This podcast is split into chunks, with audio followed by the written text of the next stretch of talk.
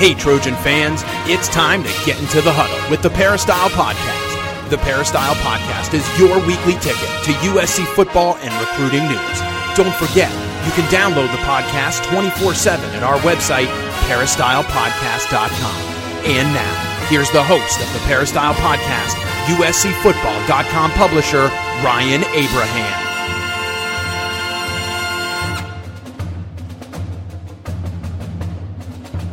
Hello, Trojan fans. Welcome to the Peristyle Podcast on a Wednesday. We're going to talk some more USA Trojan football, of course, because that's what we do every episode here on the Peristyle Podcast. But I think we're going to put the Stanford game behind us at this point.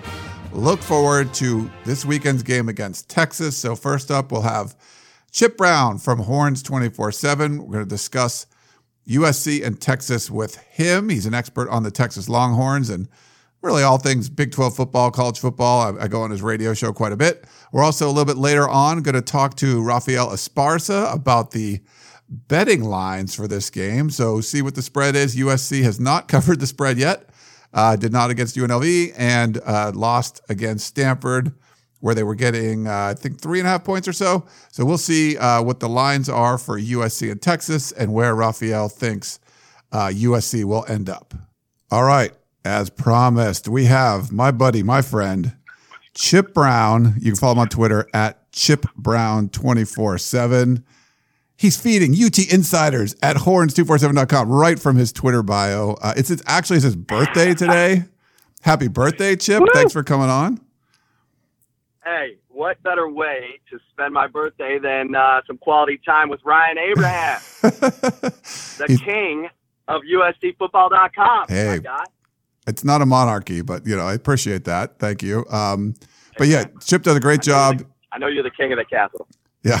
If you're heading down to Austin early like I am, a little bit later today, AM 1300 The Zone is where you can find them. It's on iHeartRadio, too. So 6 to 9 a.m., that's local time. So it's a little early. So, when you have me on your show, it's a little early my time, but it's fun. Yeah, you're a champ because whenever I call you, you're willing to come on. We always try to put you on like one of the last segments, which is like 6:30 Pacific time, and you answer the call, baby. You're like black coffee. You strong. Yeah. Well, thanks, man. It's always fun to do, and I appreciate you coming on here. We've been trying to preview the teams every week, and I thought you'd be a great person to talk to. And just to let people know, if you are heading down to Austin, we will be at the Key Bar. It's on West 6th Street, downtown Austin, Friday from 3:30 to about 6. And Chip Brown will be there. Taylor Estes will be there, which I think you'd rather see her than Chip or me. But she'll be there. Keely, Dan. No doubt. Yeah, no doubt. It'll be fun. I've got a lot of people RSVPing already. Texas fans, USC fans in town. You know, we sent it out to USC fans, but should be a fun time. I don't know if you've been to that bar before, but it looks pretty cool. They'll have their taco truck there. Great. Oh, yeah. Great spot. West 6, that is a great area. USC fans will get a nice sense of the downtown vibe in Austin, which that downtown continues to grow by the day. I'm convinced most of that money is from California. You know, people just getting tired of paying all those taxes. They want to come to Texas where there's no state income tax, you know? Yeah. And Austin's the cool place to go. I mean, as far as like, if you've never been, it's a very different city than like Dallas or Houston, San Antonio, things like that. It's like California. Yeah. It's the most like California city in Texas. Yeah. But it's cool. Taylor's from California. She went to Mark Sanchez's high school, I believe, Mission Viejo. So she's a California transplant. That's right. Nice. Okay, so this is an interesting game. I just actually went to last night. There was an event at this kind of fancy club in LA that I just stopped into after practice where they had Yogi Roth was moderating, and it was Matt Leinart and Vince Young talking about the game, like all kinds of stuff. Yogi was actually like a graduate assistant or something on that staff for USC, but it was really interesting to kind of hear them talking about the game. Obviously, there was a lot of hype going into last year, Tom Herman's first year, and you know both teams sort of struggling. These are blue blood programs, a lot of tradition, but I don't think there's a lot of optimism on either side right now. Well, I'll tell you, Ryan. I mean, this game means way more to Tom Herman than it does to Clay Helton, I think, although you hear rumblings, even in Austin, that, you know, maybe there was a little tension between Clay Helton and Lynn Swan, but Tom Herman does not have a signature win. Clay Helton won 11 games last year, and Tom Herman is not winning the press conferences at all. So he just is not relatable to Texas fans, and they need him to win. He needs to win. Yeah. Recruiting needs him to win. I mean, Texas A&M plays Clemson to 2 points, and it could have gone either way.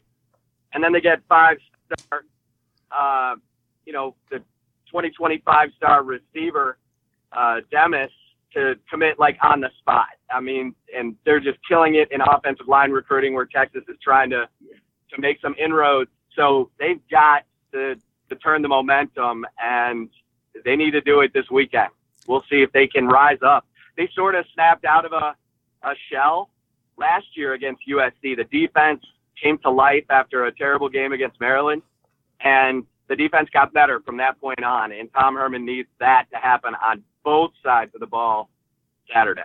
Yeah, I think, Clay Helton, he's under a lot of heat from some of the fans who didn't feel like he should be hired in the first place. Obviously, Herman was the hot name, so you wanted him hired. But then it kind of reversed.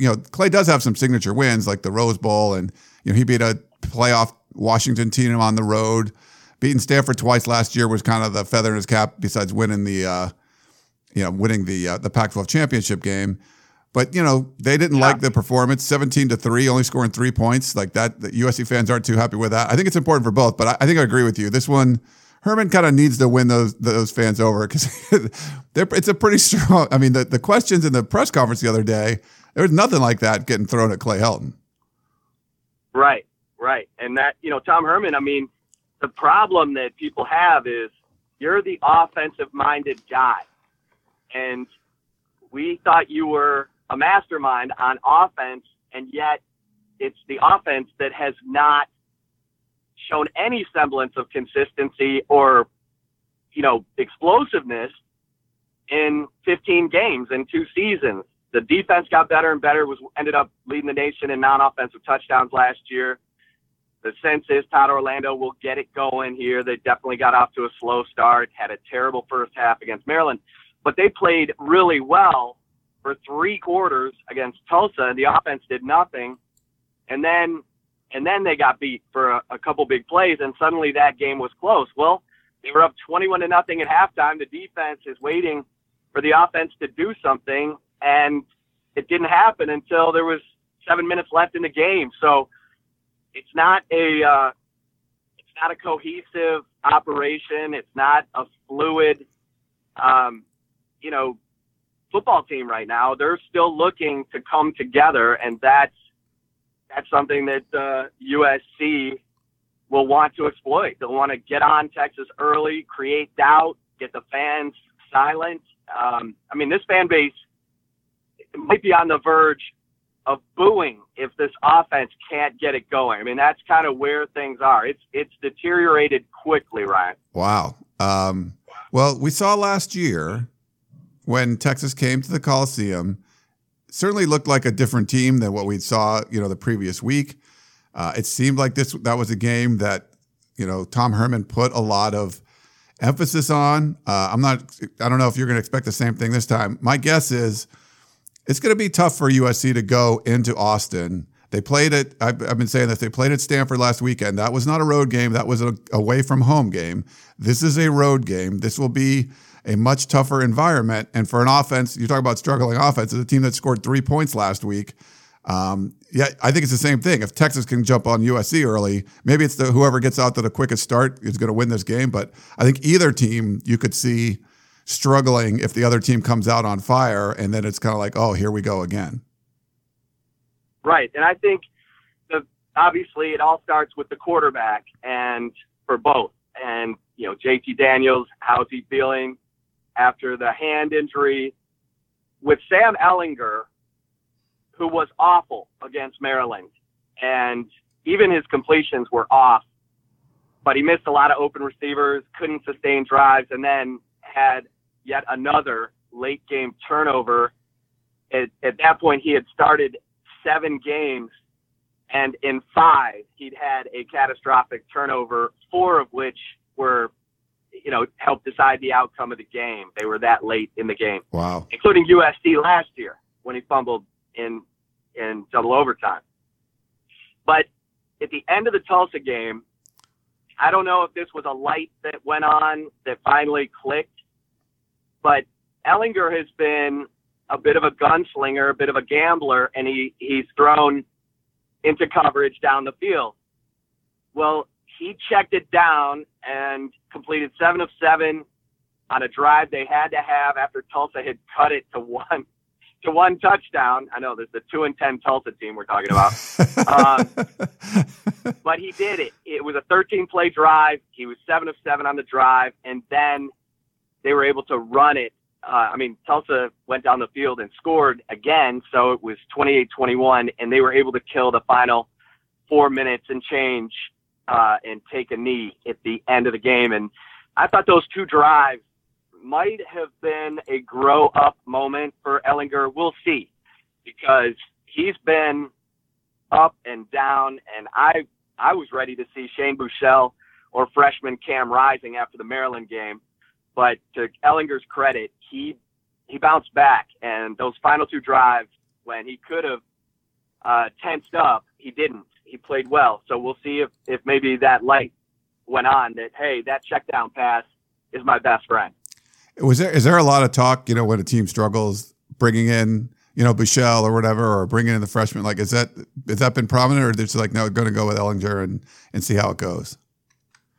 Well, Herman, and this is the problem that a lot of Texas fans have with Herman, they don't know what to believe. When he talks, is he just saying stuff to appease a player, a parent, or something, or is it real? And he said that the fall camp battle between Ellinger and Buechele was so close that it was the hardest quarterback decision he's had as a coordinator or head coach. Okay, well, then with Ellinger struggling against Maryland, why didn't you bring Buechele into that game? When you're up 21-0 at halftime against Tulsa, why don't you bring Buechele into the third quarter? No quarterback has taken a snap other than Ellinger, who's been inconsistent. And so these coaches don't know what they have or what this, you know, they have a better offensive line than they had last year. They have better running backs. Now, USC might not see Keaontay Ingram, the top running back recruit in the state of Texas from 2018, who's been, very explosive and dynamic. He had a 29-yard touchdown run last week. He's got all kinds of stop and start and change of direction. But Tre Watson is a guy who's from California, Southern California, played at Cal, and is a graduate transfer who's also been good. And so he may get a ton of carries, and he's motivated because as a Southern Cal kid and a guy who played in the Pac-12, of course he wants to get in and go up against USC. So, it's a different offense, and Buechele is better when he has the benefit of a running game and play action. They did not have that last year. So, but Herman just seems set on Ellinger and almost seems set that Buechel's not the guy. Buechele was really good as a freshman. 21 touchdown passes as a freshman, beat Notre Dame, but it's been uphill for him. And what's really going to be interesting is with the new redshirt rule, he can play in 4 games and still preserve a year of eligibility. I think if he doesn't get on the field in any meaningful way this year, he's probably going to be a grad transfer. Does he have 2 seasons of eligibility or just 1? And that's been a little bit of a interesting dynamic. Is Herman not playing him because he wants to help the kid, have another year of eligibility? So, Texas fans don't give a crap about that. They want to see the offense move, Right. So they don't even want to hear about that. Don't tell me about redshirt. If that kid can move the offense, get him on the field. Right. Yeah, it's like the Alabama yeah, like Jalen Hurts in Alabama, like would he only want to play and like don't play me in more than four games because I want a red shirt and get out of here. Like you're going to see that a lot more now, I think, with this rule. Right. And so, and the guy who I probably got the it factor is Cam Rising, the high school. He played high school in California, and everything I heard coming out of fall camp was that this guy is way ahead of his, his age and classification in terms of digesting the offense, seeing the field, getting the ball out, and being able to move around a little bit. He's 230 pounds. That's the guy I kind of have in the back of my mind as the answer. If things go south, Brian, and if they lose to USC, they got TCU next. They've lost four in a row to TCU by an average of 30 points. Then they go to K-State, where they have not won since 2002. Jeez. And then they play OU. So this thing could go off the rail. Wow. So two programs desperately in need of a win. You would think, 1-2 and 2-1 is a completely different story. How's the Texas defense looked? I think the stat I keep reading is like the front four hasn't generated a sack yet. USC's given up a bunch of sacks the first, so we'll see what happens there. But what's the defense been looking like? Well, they're up to something because they didn't blitz against Tulsa at all. And part of that is Tulsa's offense. It's the Art Briles running spread. So you really, really take a risk by bringing the heat, but you still have to bring some heat. And that's what Todd Orlando's known for. He's known for being able to disguise the blitz and make it to where you can't tell where that pressure is coming from. So I would imagine that he'll unload the blitz package this week against USC. The other thing too is they were pinching their ends down to the three technique. So Breckyn Hager, Charles Amenahu, weren't outside the tackle. They were inside the tackle. And I don't even know what Orlando was thinking about doing that with Maryland, because they knew about Canada likes to shut sweep. And in that situation, you either want to be in a four-down lineman situation, so you absolutely have 2-5 techniques so you can get upfield and cut that thing back inside.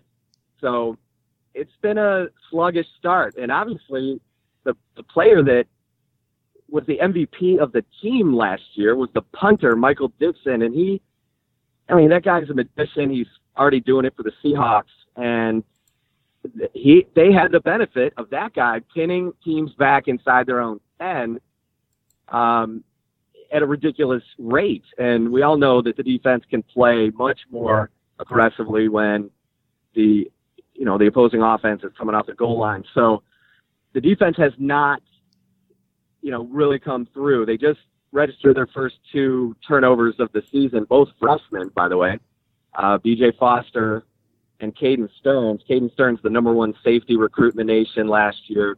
B.J. Foster, the number three safety recruit in the nation. And those guys are making plays. So it's a defense that has not yet imposed its will. All right. We have I don't want to keep you too long. We have a few questions from the message board. We can kind of run through them fast if you don't mind. No, we're good. All right. I don't know how you pronounce this. SJAKEK1 said, he has like three questions, but I'll just ask you one. Who are the top two or three names to keep an eye out for on both sides of the ball? He said, excluding Colin Johnson, USC fans will know him all too well. Yeah, I think on offense, it's going to be Tre Watson. At running back, number 5. He wears number 5 for Reggie Bush. As a kid growing up in Southern California, he loved USC, loved Reggie Bush. He jokingly told me that when Texas beat USC and Vince Young ran it in on 4th and 5, it changed his life. And he's got a great personality. He's a great fun guy to talk to. So he's really motivated. He did say, this is personal for me.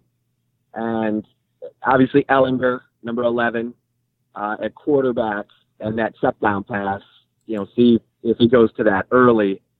You know, the other guys, the deep threat, the guy that can get behind you is Devin Duvernay, number 6.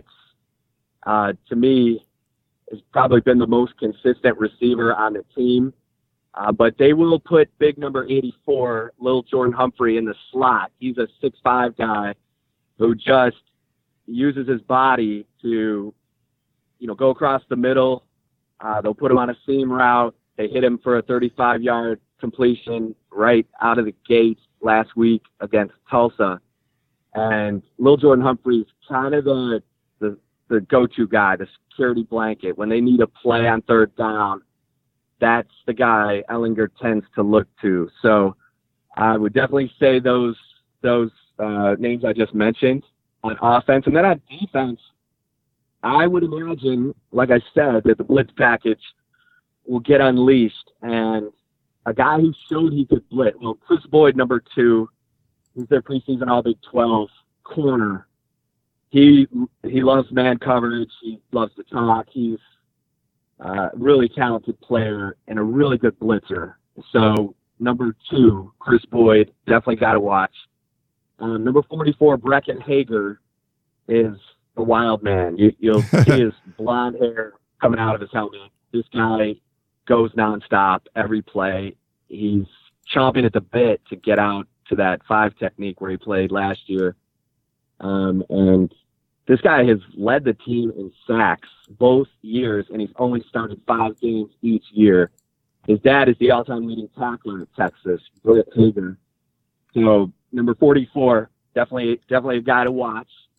And then Gary Johnson, number 33, is just a sideline-to-sideline linebacker who's taking over for Malik Jefferson, and a guy who has to make plays. He got ejected from the first game in the early second quarter for targeting, and that killed Texas in that Maryland game because he's the mission control in the middle of that defense.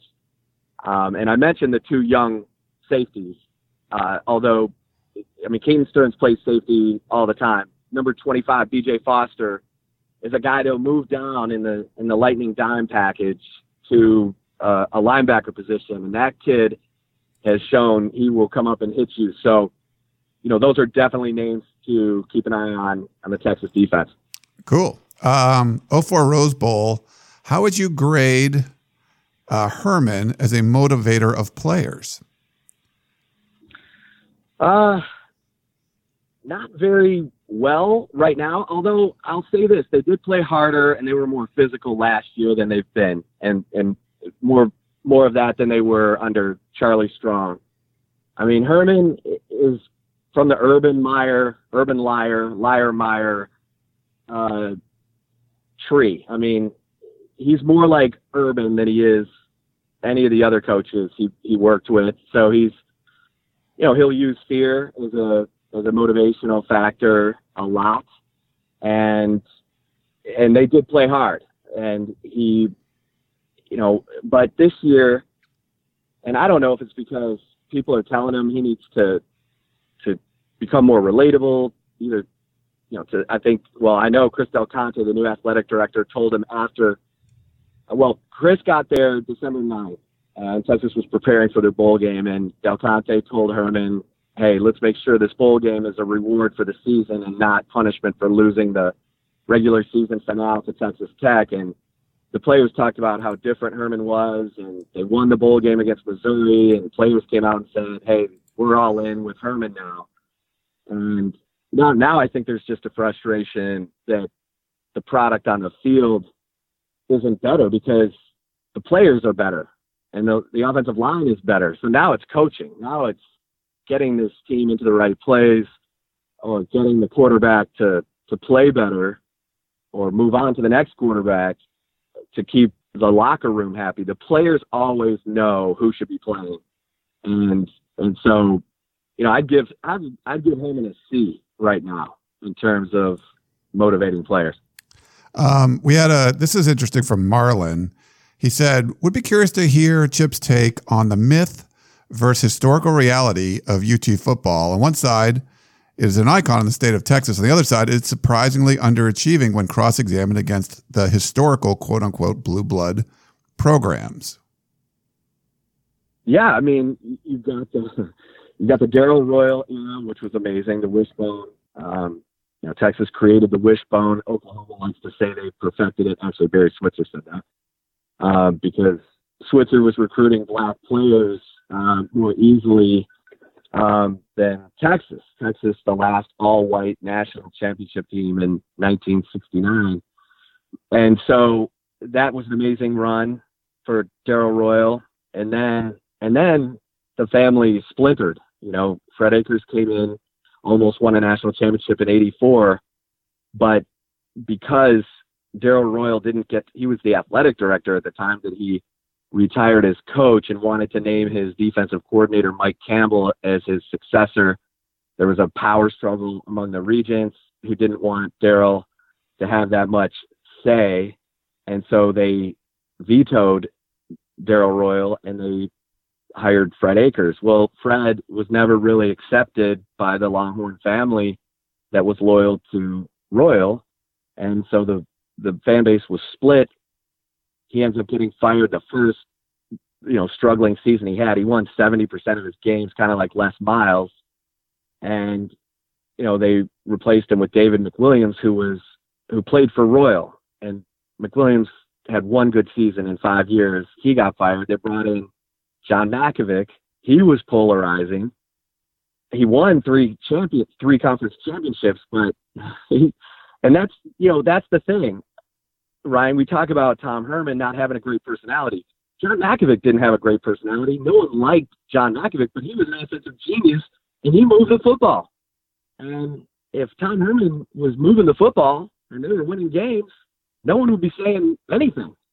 But his offenses aren't moving the football. Yeah. Everyone's going, was it Ezekiel Elliott at Ohio State? Was it J.T. Beard? Was it Urban? Like, Ohio State fans thought it was Herman. And they were like, oh, man, we love him, we lost him. And now Texas fans are going, who was it? Was it Ezekiel Elliott? Was it Major Applewhite at Houston? Because this offense is witness protection program. Yeah.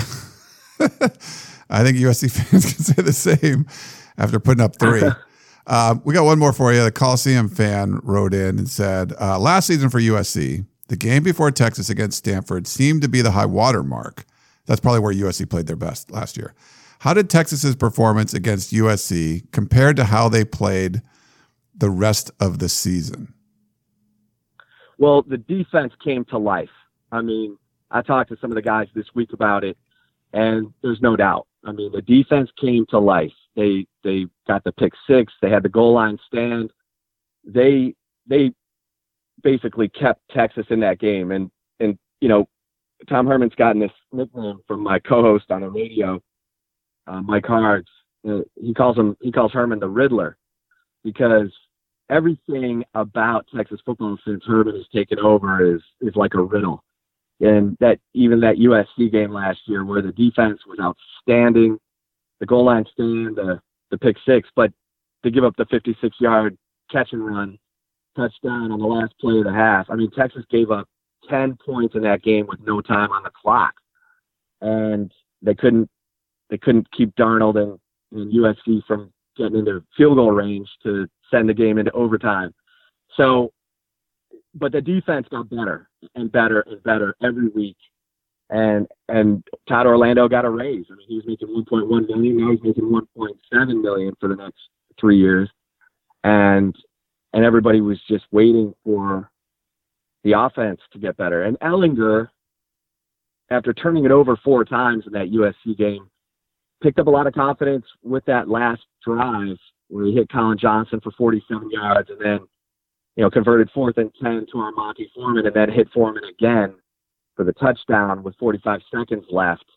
And that's what made everyone feel good about Sam Ellinger. So they picked up a lot of steam in that game, and Texas needs that to happen again. And look, USC bring the best out in each other. I mean, you're at that event last night with Vince Young and Matt Leinart. Matt Leinart, people forget, wasn't he 12 of 14 in the second half of that national championship game? I mean, Leinart was outstanding. And so we bring out the best in each other. And that game last year, it was a little choppy, but unbelievable ending. And it could have gone either way. And that's what Texas fans have come to expect when they play USC. I mean, let's be honest. Saturday's the trilogy. The first two of this you know, post-century trilogy have come down to the final seconds. So I think that's what Texas fans are hoping for, just as long as Texas wins it. Yeah. They've been great games. That was an exciting game last year. Your overtime and all that, man. I'm on the sideline standing next to like Matthew McConaughey. Like, we're looking at each other when Tyler Mons makes some crazy catch that they called it. I think it was called incomplete. It was like it's this weird, surreal kind of thing. You know, it was like it brought back some magic, I guess. Well, and you see that all the time in L.A. I mean, what, Snoop is coming to practice, Will Ferrell. McConaughey's the Texas mascot, you know? Yeah. he's the celeb mascot. He's always around practice. And McConaughey is hilarious. That commercial that he and Ferrell did before the national championship, or whatever that promo was for ABC, is still hilarious. We played it on the radio today, and it just, you know, what's that? Well, yeah, I can't hear. You got a Heisman in my ear. I got another Heisman in my ear. It's so good. That was good stuff. Well, I'm really looking forward. Now I'm fired up even more. I was fired up for my trip. I'm flying out later today. Talking to you, Chip. Now I'm super fired up. Come on, Ryan. Let's do this. I'll see you at the Key Bar on Friday for sure. That'll be fun. Yeah. So USC fans, if you're down there, I can't believe. Like, I thought, maybe not that many people are going to come. I just posted it, I think, yesterday or something, and then just got like a flood of emails. So we're gonna have a lot of USC fans there. It should be fun. I think some locals, like local people, want to come because, you know, they don't get to talk USC much, and then people traveling for the game want a place to go, and it's right in the heart of everything. So Chip knows the scene. So if Chip approves, I think it's a good bar. Oh yeah, no, that'll be good. How many USC fans do you think will make the trip? That's a really good question. I'm horrible at these kind of things. Like, but I don't know, maybe like 5,000 or something. Or yeah, the allotment is 4,000. I was thinking like maybe closer to 8,000. Oh, maybe, yeah. We'll see. Yeah, it should be. I mean, it should be a bunch of people. I know there. I've talked to some. Tickets were a little harder at first, but you know, after the Stanford game, I had more people emailing me like, "Yeah, I don't think we're going to go now" or something. So that's probably a few, but not everyone. I think a lot of people just wanted to go on this trip, and that's, you know, it's one of those stadiums you want to just go see. You know, I've never been there, so I'm looking forward to that. Yeah, no, it's going to be fun. It's always you know, these iconic programs, these royalty of college football. Man, I love college football, so this week is awesome. Yeah, it would have been great if both teams were undefeated and you had like game day or something, but you know, whatever. Yeah, we can't control that stuff, Chip. We just cover them. We can't control that. Yeah, that's Tom Herman's fault. Yeah, Chip Brown from Horns247. Follow him on Twitter, Chip Brown 247. He's got a crap load of followers because he's really good at his job and breaks a lot of news. And we really appreciate you coming on your birthday, Chip, to spend some time with us. So thank you so much. Hey, Ryan, you're the best. I'll see you soon. All right. Sounds good, Chip. Happy birthday, and thanks again. All right. Thank you.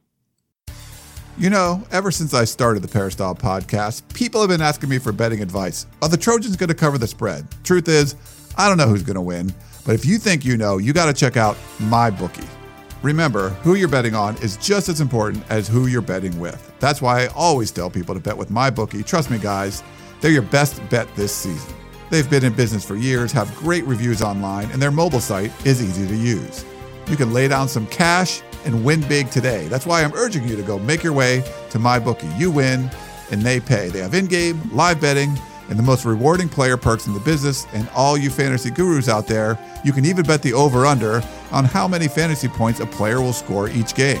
So if you join now, MyBookie will match your deposit dollar for dollar. Use the promo code PERISTYLE to activate the offer. Visit MyBookie online today. That's MyBookie. And don't forget to use the promo code PERISTYLE when creating an account to claim the bonus. You play, you win, you get paid. Okay, we're back here on the Peristyle Podcast. We have on the line Rafael Esparza. He's with Doc Sports Service, also an oddsmaker consultant for mybookie.ag. We've had him on every week this season. We'll continue to do that throughout the college football season. Rafael, thanks for coming on. Thank you for having me. It's a fun weekend for if you're a USC Trojan or a Texas Longhorn, because we get to see a nice match coming up. I mean, these two have had some epic battles, so it should be a fun evening with these two teams. It should be, even though a little disappointment there in both teams. Last year was a fun game. By the way, if you want to follow Rafael, you can do it at VSI Doc Sports. Check them out there. Yeah, Rafael, this is classic. Well, before we jump into that, I want to talk about the Stanford game. I don't know. I think I might have switched. I thought USC would cover, and I took the points on this one. Obviously, they only scored 3 points. They did not cover the spread. What did you think about that USC-Stanford game? Yeah, if you're a USC fan, I think you woke up Sunday scratching your head where that offense went. Just because, I mean, they only mustered 3 points, which is shocking because they had more first downs than Stanford. They had 20 first downs.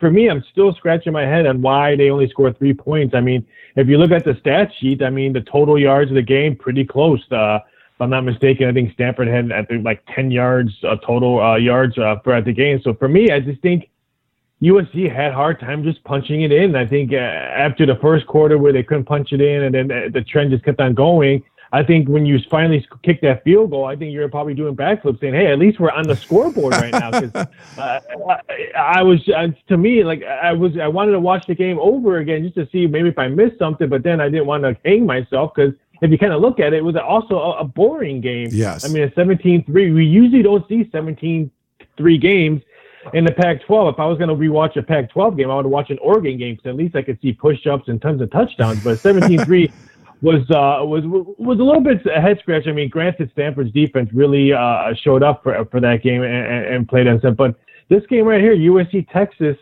I mean, everything's identical. They're both 1-1. They're both 0-2 against the spread. They're the over-under. They've had one over, one under. I mean, it's and I think that's why the betting public is also scratching their heads because it's 51%. Money coming in on Texas. I mean, that's really nothing. That's almost 50-50 when you look at it. And it's Texas gets this game at home. Public money is all on USC. The expert money is slightly coming in a little bit more in Texas, but I just think that's because they're at home. For me, I just throw away this game and maybe look at the total. I think the total is right where it needs to be. I think both teams are going to want to play a defensive game. I'm looking for a defensive battle. Would not be shocked if it's another low-scoring game for USC. So I think there's value more on the total than there is at the point spread. Right now, Texas is 3, but wouldn't shock me if it moves up to 3.5 across the board. Because I think Texas, just because they're at home, will get a little bit more money. I think Texas Memorial Stadium is going to be very, very loud for the USC Trojans. Yeah, this is going to be a different environment. USC was on the road, but Stanford's not like a road game. It's more, it's just like I keep saying, it's just like a game that's not at home. It's just it's away from home. But this is going to be a road game. So I think you get the real, what is it usually like 3 or 3.5 points you get for being a home, for being at home. So I don't know, maybe are they looking this as like a pick 'em sort of game? I guess that's why if you're saying it's like 50-50 money wise. Yeah, I mean, it's close. Like I said, if you throw away the home field of giving 3 points, it's almost like a pick 'em type game. And I think that's why the public is on one side and the wise guys on the other side, because I think that's why we're getting so much good value on money. I would not be shocked when this game kicks off that it's so much wish-wash on the board. It doesn't matter who wins this game for us to have a profit. I think we're going to get that much of two-way action. Just because, again, you're talking about USC and Texas, probably one of the two biggest names in college football. So, again, we're looking for a very, very good two-way action. And if you're Texas, I say hurry up and grab that 3 because I would not be shocked if it goes to 3.5 across the board by kickoff. So 3.5 right now. Then what is the what's the over-under? What's the total on this one? It's 48. It opened up at 48. I think it's going to stay pretty much flat at 48, getting, again, really good two-way action on it. I mean, it's a TV game. There's not that much big games on that time slot besides Ohio State, TCU. So most likely the public will bet either USC or over or Texas or over, because who wants to bet a game and sit around and watch an under game? So I always tell people that's why we push the total a little bit higher than sometimes normal, especially TV games, because the public – doesn't want to bet a game that they're hoping for no points instead of, let's wish for a lot of points, and whoever scores a touchdown, you have to drink. So if you're looking for a drinking game on this one, you may not want to watch this one. Yeah, 'cause it'll be interesting to see. Both offenses have struggled. It could be well under 48, or it could be some exciting game. We saw last year Texas came out with a lot of fireworks, but whoever loses this one, man, it's 1-2, and probably 0-3 against the spread. Probably not going to be good for whoever loses this. Yeah, it's going to be very interesting because last year Texas was able to run the ball. They weren't able to run the ball. And USC's had some problems stopping the run last week against Stanford. I mean, we already discussed about UNLV able to run the ball in the first half. So it's going to be very interesting to see if USC can stop the run early, because if they can, then I think the switch can hurry up and go their towards way, and we'll have maybe USC can maybe get the road win on this one. I think whoever controls the line of scrimmage, I think is going to probably control the game. All right, we'll see what kind of environment it is down there. I'm flying out a little bit later today, so I'll be down there. I'll let you know how it was, Rafael. I know you'll be in Vegas. You got a big fight this weekend, right? Yeah, big fight, Triple G and Canelo. So I'm always at fights in Vegas and around the world, I'm the only guy in press row that's watching other sports on their computer and trying to watch the fight. People are writing articles for papers, and here's me. I'll be watching football and baseball on my computer screen, watching the fight at the same time. So I'm that guy on press row. Nice. Well, hey, Rafael, thanks so much. Have a great time at the fight this weekend. And make sure you follow him on Twitter, VSI Doc Sports. Thanks again, Rafael. Take it easy. Have a great time at the game. All right. That was Rafael Esparza. We're going to wrap it up. There was a few, you guys sent some extra questions in. You guys said, there was a lot of questions that came in this week, and I feel bad we can't get to all of them. It's just now we just get overwhelmed, and we're just not able to. But I wanted to read some of them for you and kind of get in there and talk about those things real quick before we move on. We had Robin in Virginia. He said, I'm just curious as to who at USC approves the schedule. I know we talked about it last year, but whoever's in charge, it doesn't seem to have USC's best interest at heart. Things like 2 consecutive road games again are not conducive to winning. How much can we blame the performance on factors like scheduling as opposed to crappy coaching? Does the Pac-12 have the final say in scheduling? And if so, why would they want to handicap one of the historically best football schools in the conference? Thanks, Robin in Virginia. Yeah, so the Pac-12 handles all that, the conference schedule. USC picks, obviously, their out-of-conference stuff. So I'm not looking this as some big schedule fluke. I think they were doing it before, and I think the Pac-12 has done some things to try to fix it. It's about the Friday night road game following or leading into another Saturday road game, stuff like that, where you're really putting teams at a disadvantage. So I don't think you're going to see much stuff like that anymore. But you can't really blame a schedule like that's not it's fine. You're going to play a couple tough road games. Now, do they do that in the SEC? No, they would never do that. But that's just the way it is in the Pac-12. There are a lot more home and homes in the Pac-12 than you're seeing in the SEC. Charlie had some comments. He said, 1, pass blocking was horrendous. True. JT was seems to only want to throw to Vaughns. That's not true. We weren't playing to wide receiver or corner matchups. They dropped 7 guys into coverage a lot, so I don't know if it was a matchup thing. It just, they did a good job of covering and got pressure, so it was very limited. He said, 4, the receivers that did get the ball thrown to them did not create separation.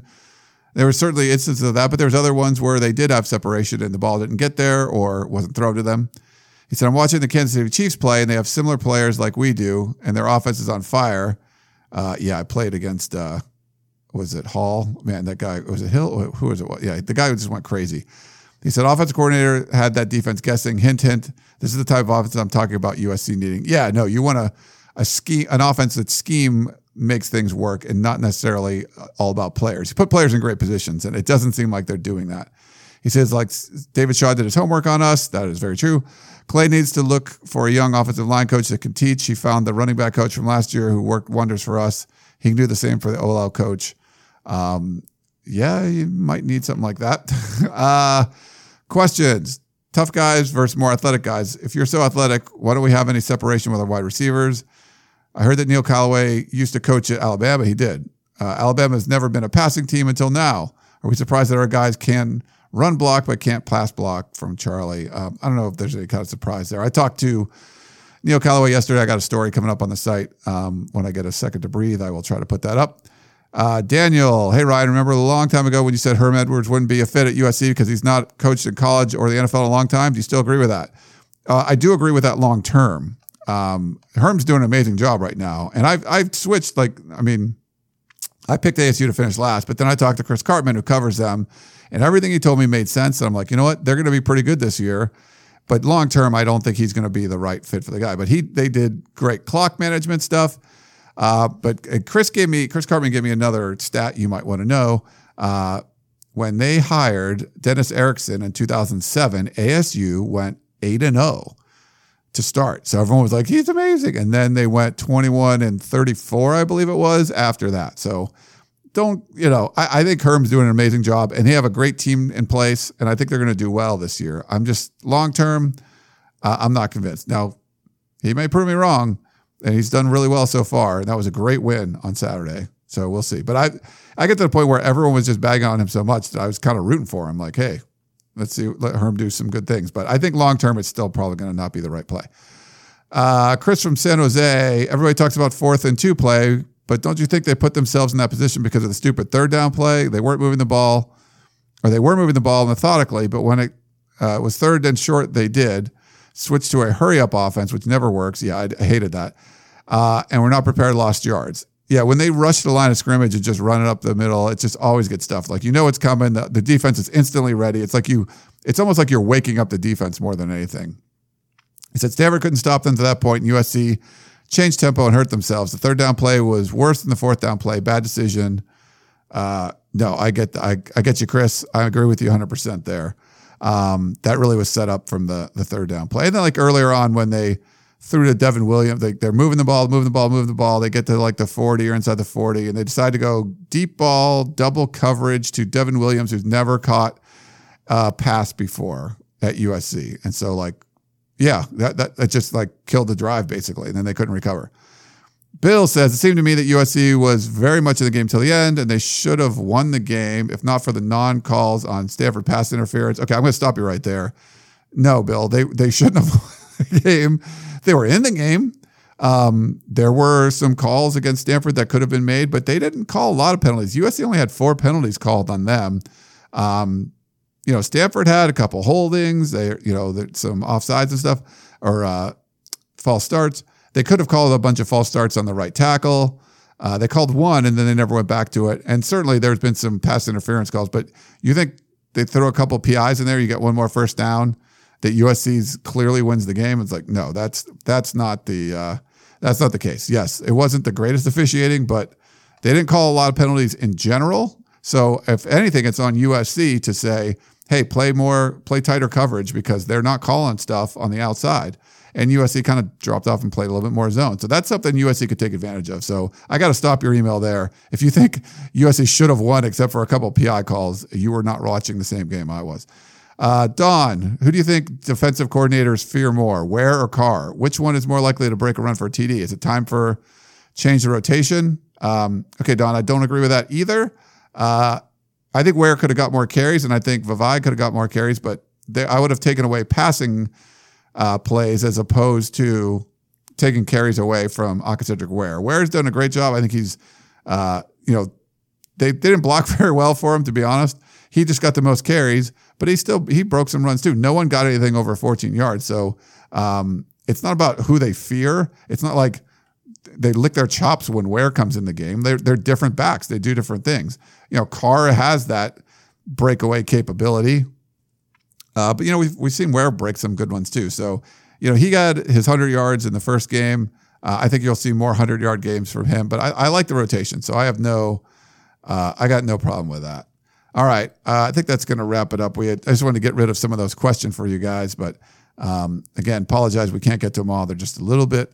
There's a lot of questions there, which is great, but it just makes it it's hard. We can't do them all on the podcast. I'm already doing,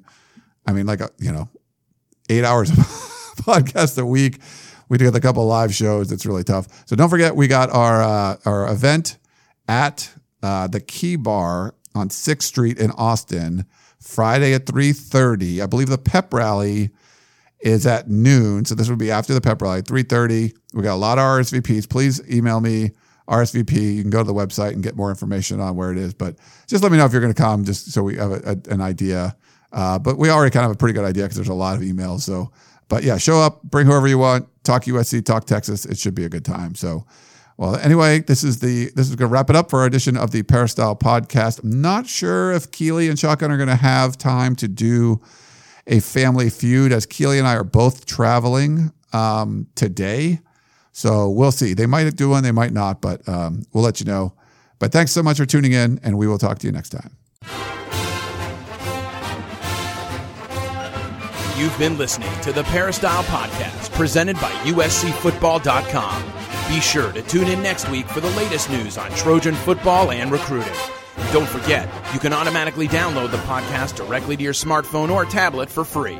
Just click the iTunes link on PeristylePodcast.com or search for Peristyle Podcast at the iTunes Music Store.